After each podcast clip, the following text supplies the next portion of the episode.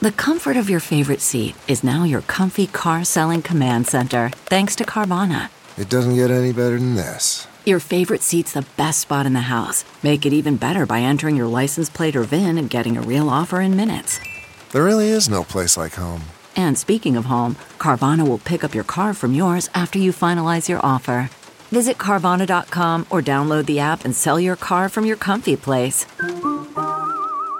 Good morning. I'm Margie Ellisor at Fox 2 with your St. Louis news, driven by Bomarito Automotive Group. Illinois Governor J.B. Pritzker has called out the National Guard to provide flood help. 200 National Guard soldiers will deploy later today. In Hardin, the Illinois River is expected to top the Nutwood levee soon. State officials are urging residents to consider evacuating, especially the elderly or sick. Illinois lawmakers, meantime, wrap up their session today, still working on several key issues. The Senate considering a bill to expand access to abortions. The House could vote to allow retail marijuana sales. And lawmakers are still working on a budget, a capital spending plan, and a bill to allow sports betting. Downtown St. Louis will be hopping tomorrow night. Game three of the Stanley Cup final will be at Enterprise Center. The Cardinals host the Cubs tomorrow night as well. And with a jam packed downtown, St. Louis City Police say they are ready to deal with traffic and safety concerns. If you are heading downtown, expect to see more police. St. Louis County Police and the Missouri Highway Patrol will be assisting the city at pregame activities, including our We Want the Cup rally at Ballpark Village. From the Fox 2 Weather Department,